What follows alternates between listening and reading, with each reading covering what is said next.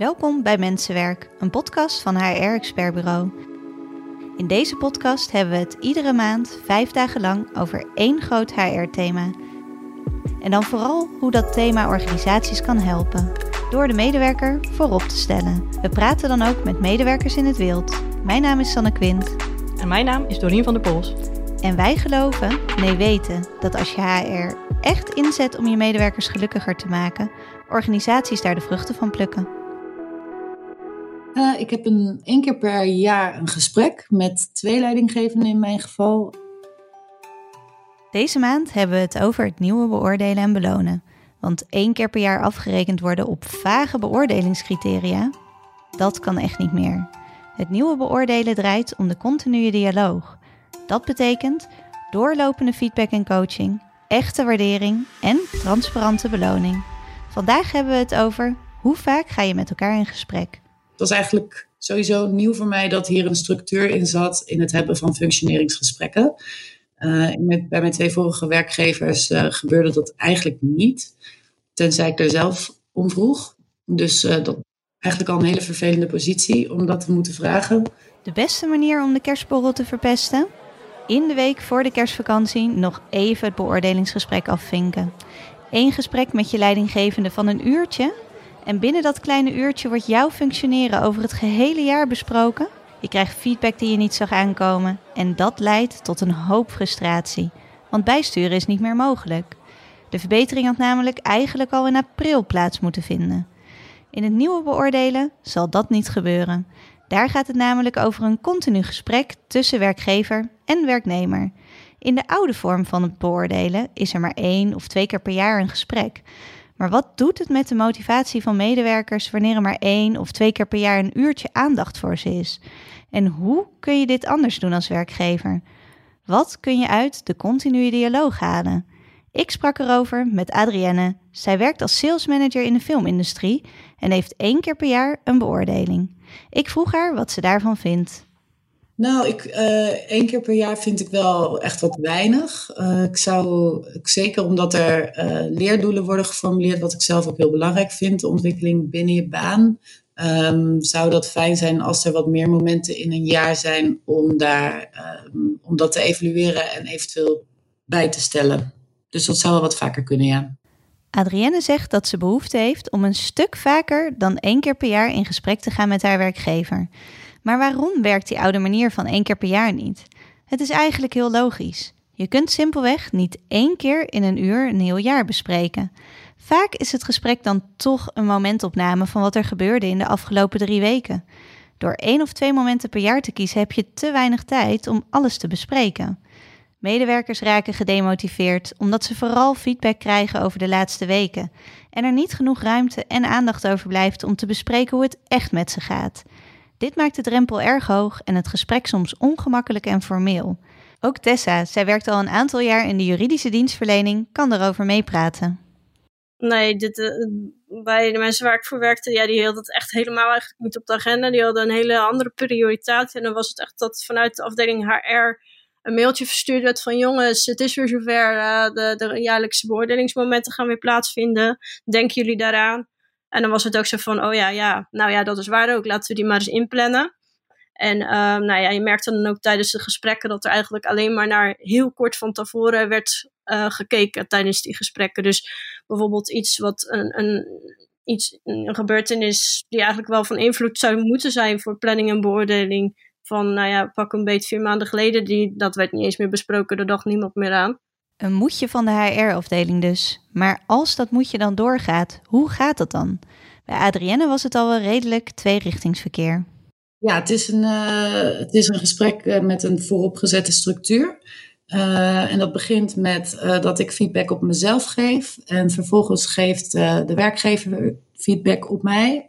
En dan keren de rollen eigenlijk om. Um, dan geeft, uh, geeft de werkgever feedback op zichzelf en vervolgens kan ik feedback op mijn werkgever geven. Maar bij Tessa zat dat anders. Ja, eigenlijk, uh, we hadden een systeem van competentiemanagement. En uh, er waren inderdaad per functieprofiel uh, hoorden daar bepaalde competenties bij. En nou ja, die stonden dan in het, in het formulier. En daar kon je dan aankruisen waar jij vond dat je stond. En de leidinggevende vinkte dan ook aan waar hij of zij vond dat ik zou staan op dat moment.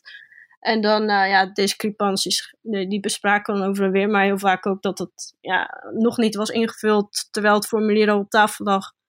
Tessa zit in de oude vorm van beoordelen. Veel scores op competenties. Je scoort bijvoorbeeld een 1 tot en met 5 op een standaard set. Ik geloof daar niet in, want daardoor ontstaat vooral discussie over het cijfer. Waarom scoorde ik vorig jaar een 3 en nu een 2? En wanneer een leidinggevende dan zegt: Ja, maar dit jaar verwachtte ik gewoon meer van je, merk je dat het gesprek echt misloopt. Wat zou moeten motiveren, demotiveert. En het blijft een momentopname. Ik vroeg Adrienne en Tessa wat ze ervan zouden vinden om maandelijks met hun werkgever te zitten. Ik zou het zelf, uh, ja, ik zou het zelf prettig vinden om vaak een gesprek te hebben, maar dan zou ik denk ik eerder uh, neigen naar één keer in de twee maanden, misschien één keer in het kwartaal. Nou, één keer in de twee maanden zou denk ik heel mooi zijn, omdat, ja, omdat je met zo'n gesprek, wat ik zelf voor mezelf belangrijk vind, is natuurlijk hoe ik functioneer, maar daarnaast ook uh, vind ik mijn persoonlijke groei uh, belangrijk binnen een bedrijf. En daarbuiten misschien ook, waar een bedrijf die zou kunnen faciliteren tot, tot op zekere hoogte. En die, ja, dat zijn doelen die je dan eigenlijk binnen zo'n gesprek samen vastlegt. En je hebt ook wel wat tijd nodig om, om, om dat vorm te geven. Dus daarvoor is, voelt een aantal redelijk kort. En ik kan me voorstellen dat één keer in de twee maanden, dan hou je wel een vinger aan de pols. Uh, maar heb je ook wat tijd voor verwerking ervan, zeg maar. Ja, nou, ik zou het liefst die constante dialoog houden. Uh, dus inderdaad, wat je, wat je dan zegt, maar ja, toch aan het eind van het jaar wel dat dat dan op, ja, gewoon wat, wat, wat uitgebreider wordt vastgelegd. Ook omdat, zeker als je langere tijd aan een organisatie verbonden bent of aan een bepaalde functie, dat je ook nog eens terug kan kijken hoe je ontwikkeling geweest is. Want ja, uh, je eigen ontwikkeling gaat eigenlijk ja, heel snel eigenlijk volgend zonder dat je er eigenlijk bij stilstaat. En het is eigenlijk wel mooi als je dan ja, toch een soort naslagwerk heb. Dat je kan zeggen van nou, kijk, op dat, op dat punt ben ik echt gegroeid. Of op dit punt ben ik een beetje blijven hangen. Dat je dat, je dat wel terug kan kijken. Omdat je dat dan ook voor, ja, voor de toekomst weer kan gebruiken. Vaker zitten met leidinggevenden zorgt er bij medewerkers dus voor dat ze doorlopend werken aan persoonlijke groei. Voor werknemers zorgt zo'n continu gesprek dus voor coaching. Je krijgt direct feedback en kunt bijsturen op het moment dat het nodig is.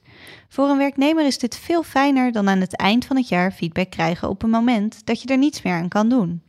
We zien veel dat dit een gevoel van machteloosheid geeft. Ook ontstaat er dan vaak een wel eens niet eens discussie. Want zeg nou zelf, weet jij echt nog precies hoe een project van zeven maanden geleden liep? Maar wat brengt deze continue dialoog de werkgever dan? Nou, je weet echt hoe het gaat met je medewerkers. Zo voorkom je verzuim, verloop en zorg je voor gemotiveerde medewerkers. Daarom is een continu gesprek tussen leidinggevende en werknemers belangrijk.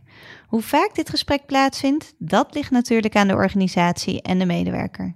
Soms is dat één keer per maand, soms één keer in de twee weken en nooit langer dan 30 minuten. En soms duurt het maar 10 minuten. Dan kan je er dus drie voeren in een half uur. Een continu gesprek en coaching ziet Adrienne ook wel zitten. Ja, daar zou ik wel behoefte aan hebben. Zeker. Ik vind het, ja, het is, het is niet regulier om continue feedback, tenminste het voelt niet regulier om continue feedback te krijgen op het werk wat je doet. En ik zou, ja, ik, ik vind feedback altijd ook prettig om te krijgen, om, omdat dat uh, groei, voor groei zorgt, maar ook bijsturing. En dat, ja, dat, dat vind ik altijd wel, uh, wel fijn, ja. Dus groei en bijsturing door doorlopende feedback. Maar hoe kan je hier nu concreet mee aan de slag? Pak pen en papier, want deze tips krijg je van mijn cadeau. Komt-ie! Schaf de oude vorm van één keer per jaar volledig af en start dan met de continue dialoog. Bespreek met je medewerkers wat zij een prettige frequentie vinden voor de gesprekken. En als laatste, stop met beoordelen met cijfertjes en competenties. Want de discussies die dat oplevert, daar zit niemand op te wachten. Succes! Zie ik je morgen weer terug op dit kanaal voor 10 minuten met Doreen over wat je concreet bespreekt in zo'n gesprek? Dit was dag 1 van Mensenwerk. Vijf dagen het nieuwe beoordelen en belonen. Dank voor het luisteren. Je kan deze en alle andere afleveringen van Mensenwerk terugvinden in jouw favoriete podcast-app. En wil je nou meer weten over het nieuwe beoordelen en belonen? Dat kan natuurlijk. Je kan Doreen en mij altijd bellen. Hoe? Ons nummer vind je op hrexpertbureau.nl.